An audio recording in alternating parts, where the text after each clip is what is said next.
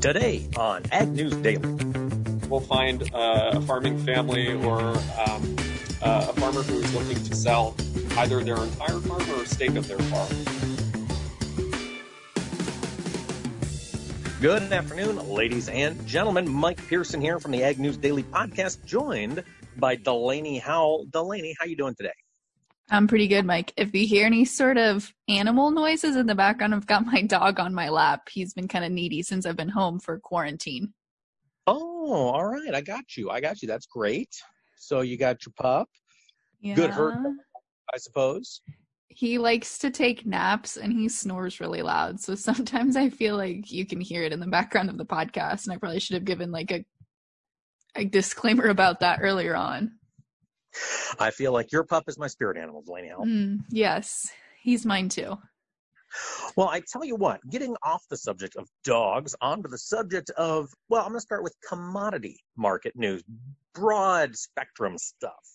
If any of you were looking to read news today about the agricultural commodities, you had to dig pretty hard because all of the headlines and all of the major news sources were devoted to oil.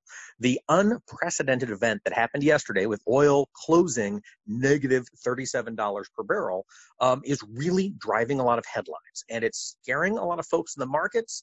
It is an additional piece of uncertainty. It scared the stock market and we'll notice when we get down to the market segment here before our Tech Tuesday interview, it definitely scared the corn market down to new contract lows and I believe, every contract. So it is troubling. And I've reached out to a few people uh, to help kind of explain what's happening in the oil market and how producers could take advantage of it to lock in prices. And as soon as I get a response back, Delaney, we're going to get some uh, some oil pros on. That'll be great. I don't know that we've had an oil pro on the podcast before. I don't think we have. That's why I thought it might be a good topic to cover with somebody who really knows their mm, stuff. Yes, I agree. And you're right, Mike. There are certainly certainly quite a bit of commodity related news, definitely focused quite a bit on oil, but I also want to take a look here at the meat commodity industries as well. We've received word that another, well, I don't even know how many processing facilities we're up to now that are shut down, but another one in Worthington, Minnesota, which is a JBS facility, has shut down. And they found about 26 workers had contracted COVID 19, but this facility by itself accounts for about 4% of the US pork supply, plus the Smithfield facility, which is about 5%. I mean, we're definitely getting up there in facilities closing down. We've got I don't know how many different beef and pork facilities now on the list that are closing their doors. However, the Tyson facility in my hometown, Columbus Junction, said that they are planning to reopen at the beginning of next week. Oh, okay. Well, that's good news. They got the place clean, they got the workers sorted out.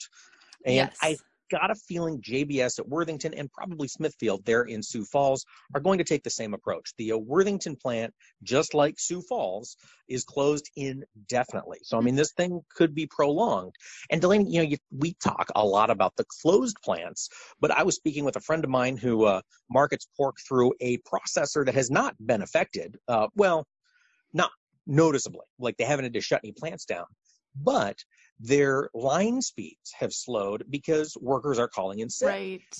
And so even if the plant is still open, it's not typically running at full capacity or the capacity it, it would like to be running at due to absenteeism in the workplace. So this is going to potentially cause some backup. And when we get down to the cattle markets, we'll see that they are pricing in the potential for fatter carcasses and uh, backups in the supply chain. In fact, there was another beef plant in Alberta, Canada. I believe it's Mhm. a Cargill plant that announced they were closing uh, indefinitely as well. So yeah, everybody's getting hit with this thing. Yeah, and when you look at cattle alone, there were some estimates put out by the NCBA as well as CattleFax looking at slaughter for the month of April. And as of April 17th, live cattle slaughter was at 180,000 head below where CattleFax projections were for the month of April. So we're definitely seeing a slowdown on the processing side as well. Will this mean that consumers won't be able to have beef and poultry or pork in their grocery stores? I think is yet to be seen, but it definitely threatens the supply chain. Right. And it's probably going to lead to or continue to point to higher prices on the retail side. And who knows what that's going to do for demand long term. So it is a very uncertain picture. And yeah, it's very frustrating, I think, for a lot of meat producers. I've got some other meat news, Delaney, if I can take us across mm-hmm. the Pacific. Um, China still struggling with African swine fever. There was a report out by some state entity, I lost the article, that they are anticipating their pork prices to peak around September as African swine fever really starts to, uh, or the hogs born during the outbreak, you know, they realize the least of them. Um, and so China, to mitigate this, is going to auction 10,000 tons of frozen pork from its reserves on April 23rd. So ooh, Thursday. No, Friday. Today's when the 21st, the if that helps. But what is today? Oh, today's the 21st.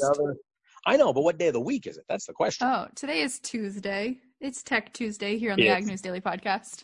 Tech Tuesday. So whenever the 23rd comes around, the Chinese are going to auction 10,000 tons of frozen pork. Um, and, you know, we got to keep in mind, they've already released 280,000 tons of pork from their state reserves. And eventually, the Chinese government is going to want to refill those reserves. And so looking at pork prices down where they're at here in this country, if China really wants to fulfill their $40 billion pledge, that might be might make a lot of sense for them, but we'll see. Ag News Daily, where you're always on top of the news and dates, aren't you, Mike? Hundred percent, hundred percent. I am basically a human computer. Oh man. Well, speaking of China, I saw this article come across actually my Facebook this morning reported by a news outlet in Missouri. They are the first state to file a lawsuit against the Chinese government, the Chinese Communist Party, and other officials claiming that China has suppressed information, arrested whistleblowers, and denied the contagious nature of the COVID 19 pandemic. I thought that was interesting, not really ag related per se. Uh, but I could see a lot of other states following suit and or you know um, individual citizens filing suits against the state. So I don't know. I think this is really just the first of many to come. Yeah, I think you're exactly right. I saw a fantastic article. In fact, I might even still have it pulled up. I know a lot of our listeners are, I know a lot of people, period, are getting kind of uh, cooped up with uh, the quarantine and everything. And, you know, they're wondering, what are we going to do about it? And FEE, the Foundation for Economic Education, wrote a an article about how the question that will be coming next is will states owe businesses just compensation for forced closures? Hmm. Will it constitute a taking under the Constitution? And you know, there's some mixed thoughts on it. Of course, that's why it's going to go to court. But yeah, you're exactly right, Delaney. Lawsuits will be coming fast and furious here before too long. And we've seen the administration what I'm going to say kind of slap a band aid on that concern for now with some of the Paycheck Protection Program and other stimulus packages. And as we've been closely watching, it appears that the Senate and House could vote on essentially another addition to that $450 billion in PPP programs. So the Senate is expected to address that or vote on it as early as today. And the House is expected to follow suit later this week. But the extension that they're looking at is about a $250 billion replenishment into those payroll subsidies for smaller businesses.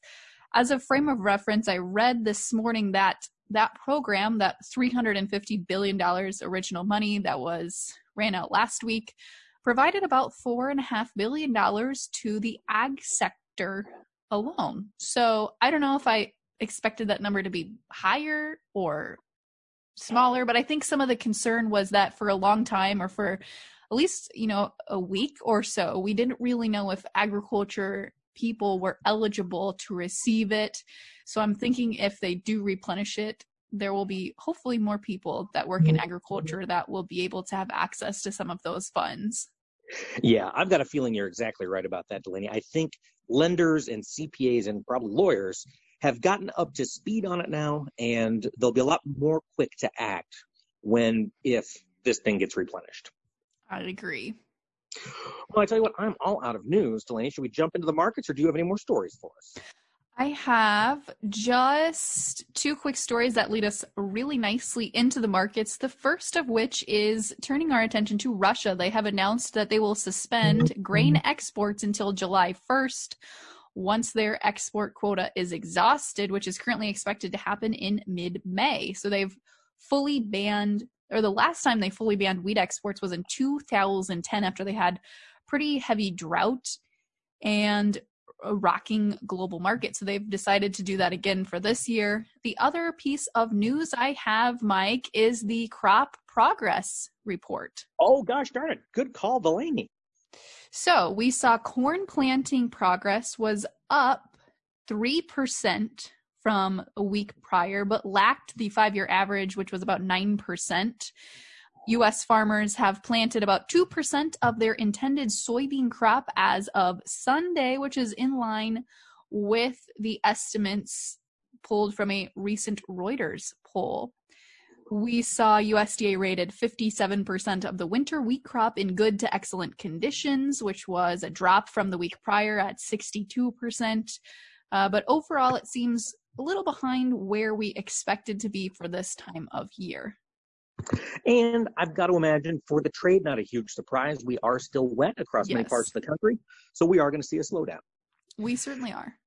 All right. Well, let's jump into the markets. You know, it's so bizarre to have crop progress reports coming out and then not even really talk about them when it comes mm-hmm. to market prices. But today, really the story was crude oil and what that means for funds flowing in and out of the commodity markets and what it means for ethanol. As we've jumped into the corn market, we saw corn contracts May, July, and December all down a nickel. May off a nickel at 309 and a quarter. The December off a nickel at 332 even. Soybeans were actually higher on the day. The May contract was up four and a quarter at 830 and three quarters. November new crop up two and a quarter to close at 848 even. In the wheat pit, Chicago May wheat up, excuse me, down two cents at 546 and three quarters. The December contract down three and a quarter to close today at 555 and three quarters. Looking over at livestock, we've got red on the screen in the cattle market. This is that continue concern that cattle are going to start to back up and carcass weights are going to climb. The June live cattle contract down a dollar oh two half at eighty four oh seven fifty. The August down a dollar sixty at eighty eight fifty. Looking at feeder cattle, the May contract was down fifty two and a half at one sixteen seventy five. The August down seventy five cents, closed the day at one twenty six ninety. We've got trade and a little bit of trade in the green in the lean hog contracts. The May was actually up three dollars sixty seven and a half cents at forty four twenty seven fifty. That is limit up under the new limits for lean hogs. The June contract was up a dollar eighty five at 48.10. Jumping over to dairy. Dairy was weak on the day. The April was down 4 cents at 13.37. However, the May was lower by 44 cents to close at 10.47. Delaney, why don't you tell us who we're talking to for today's Tech Tuesday? Well, you and I had a great conversation this morning with David Chan, who is the COO of Farm Together and also an AgGrad 30 under 30. So let's turn it over to our conversation with David.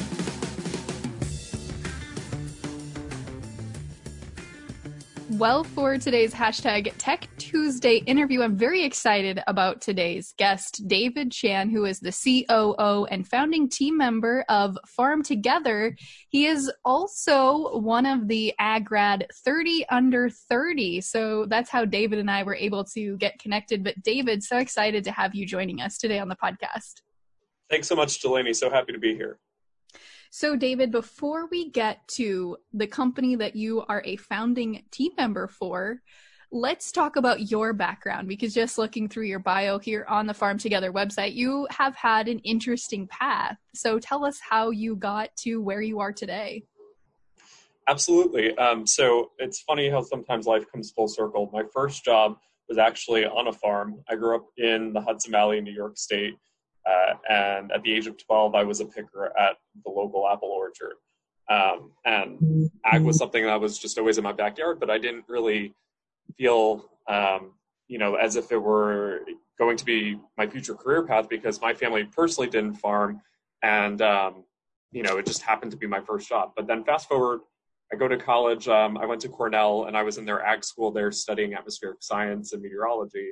And uh, I started to get really interested in the different industries that both weather and uh, climate will impact. And um, agriculture was at the top of the list. Um, a huge, both a huge uh, source of emissions um, for greenhouse gas emissions, um, but also uh, an industry or a sector that responds to um, a changing in climate uh, and, of course, short-term uh, changes in weather. And so I thought there was this really cool um, interconnectedness between agriculture, meteorology, and climate, and that launched me down the rabbit hole of trying to explore uh, what the nexus of of these different uh, these different fields were. So after Cornell, um, I worked in finance for a bit uh, at an investment bank in New York City before uh, going back into ag and joining an early stage ag tech company called Gro Intelligence, which uh, is a data company bringing together USDA data, um, other governmental data, international government data,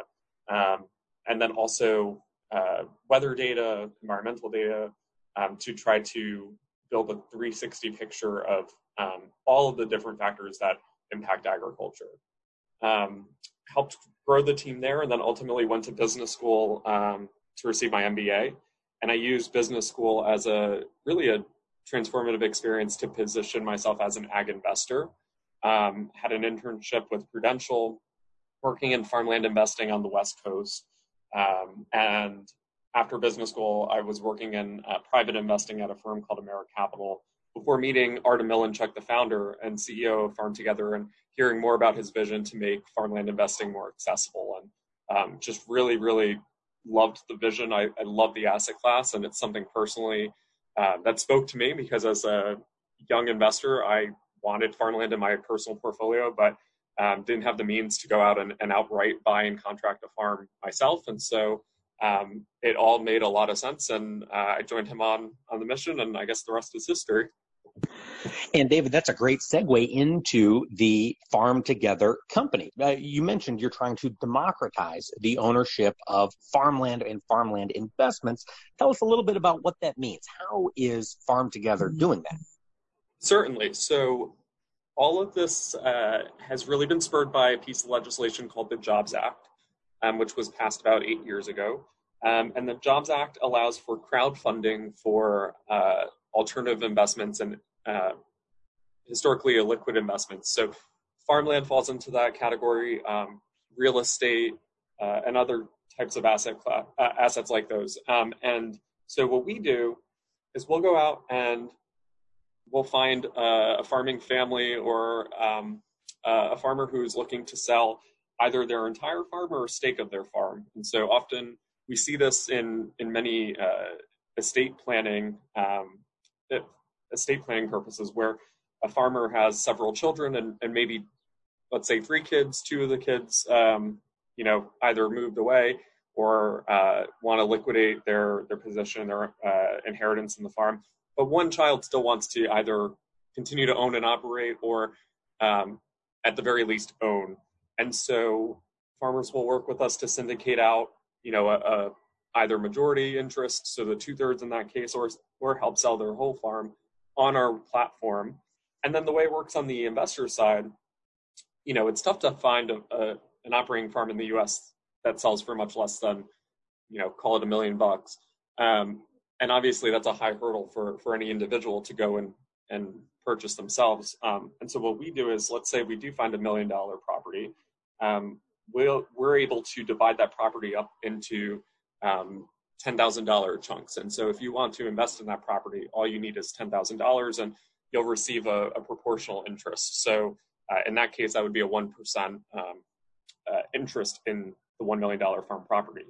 Uh, and then all future distributions, so be it rental income or operating income, you would receive your proportional share. And so, um, you know, if if that farm produced uh, you know, again, keeping numbers sim- simple, $100 in rental income, uh, you would then receive $1 of that $100 because you own 1% of the farm.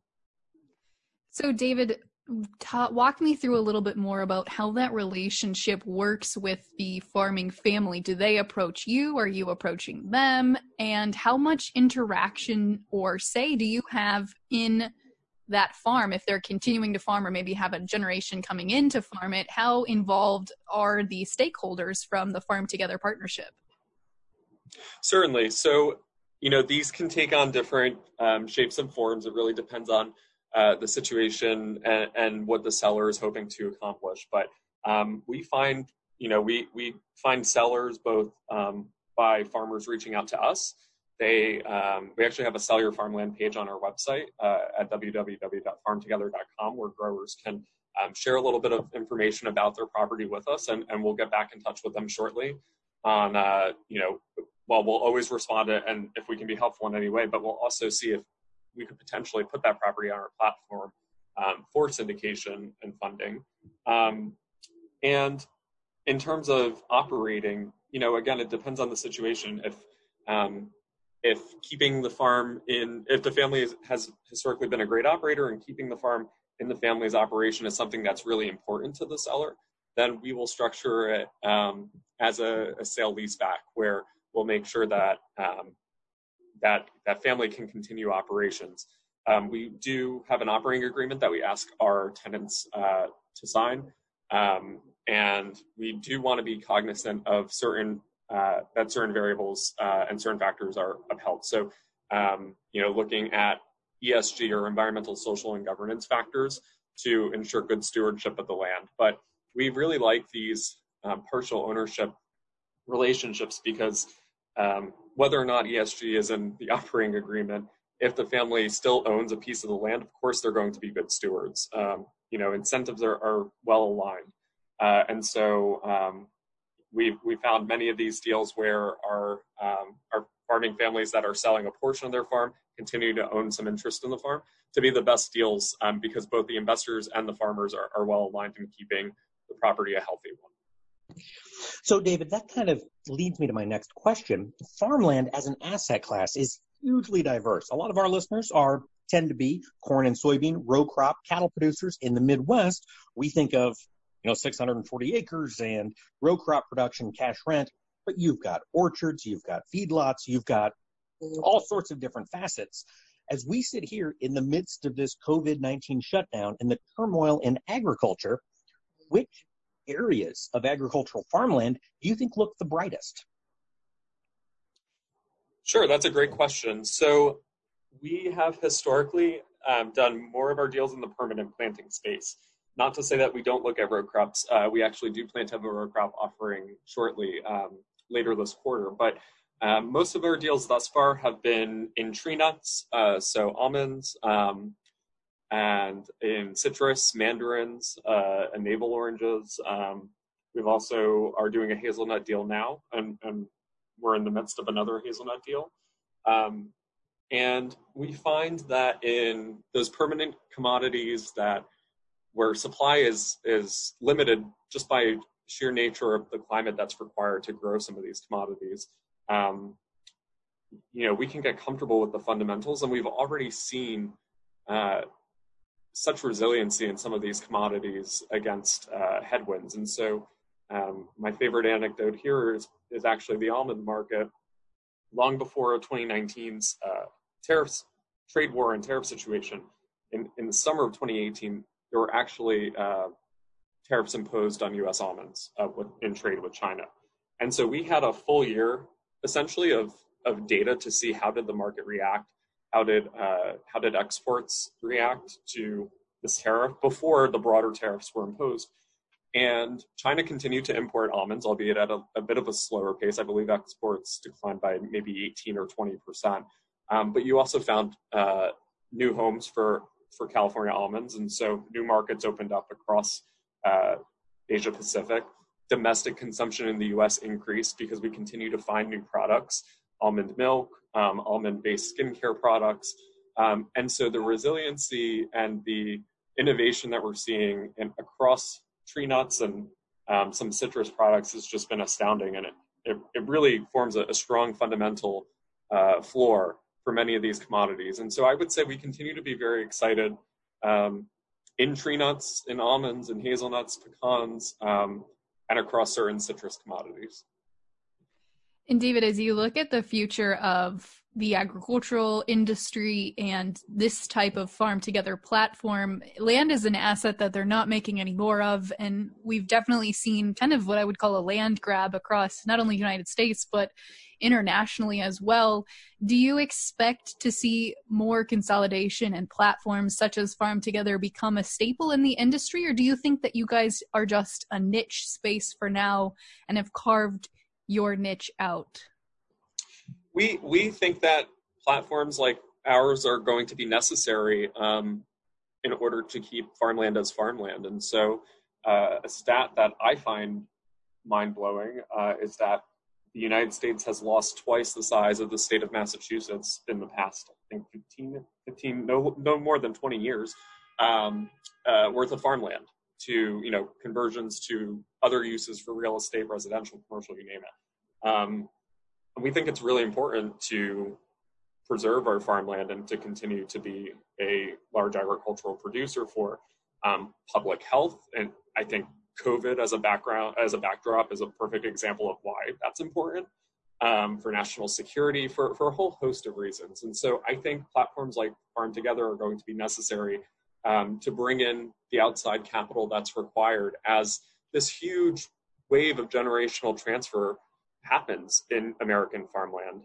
The average age of the US farmer today is approaching 60, and the USDA projects that 50 to 70 percent of all American farmland will trade hands over the course of the next two decades.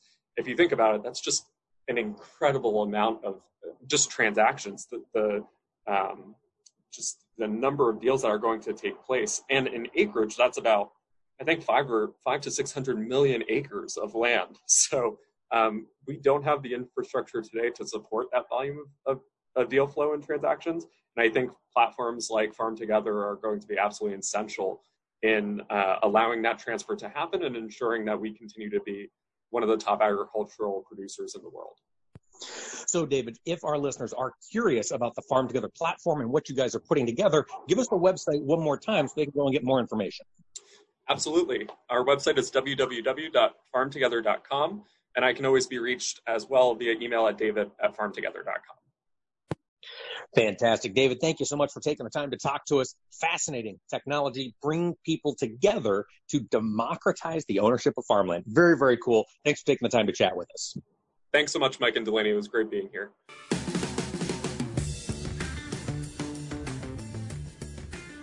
All right. Well, again, a big thank you there to David for taking the time to chat with us. Interesting stuff. Interesting to think that this could be the new reality of the future that we live in. Yeah, and you know, from an investment standpoint, if we start getting more classes of people or more numbers of people into farmland investing, I've got to imagine that's going to have an inflationary effect on prices and, push them higher. So there's going to be a lot to watch here over the next couple of years as this kind of model becomes more prevalent in farm country. Delaney. Absolutely. Well, we'll continue to watch it, but we're always continuing to watch the latest developments in agricultural news, not only through our podcast, but also on social media. You can connect with us at Ag News Daily on Facebook, Twitter, and Instagram.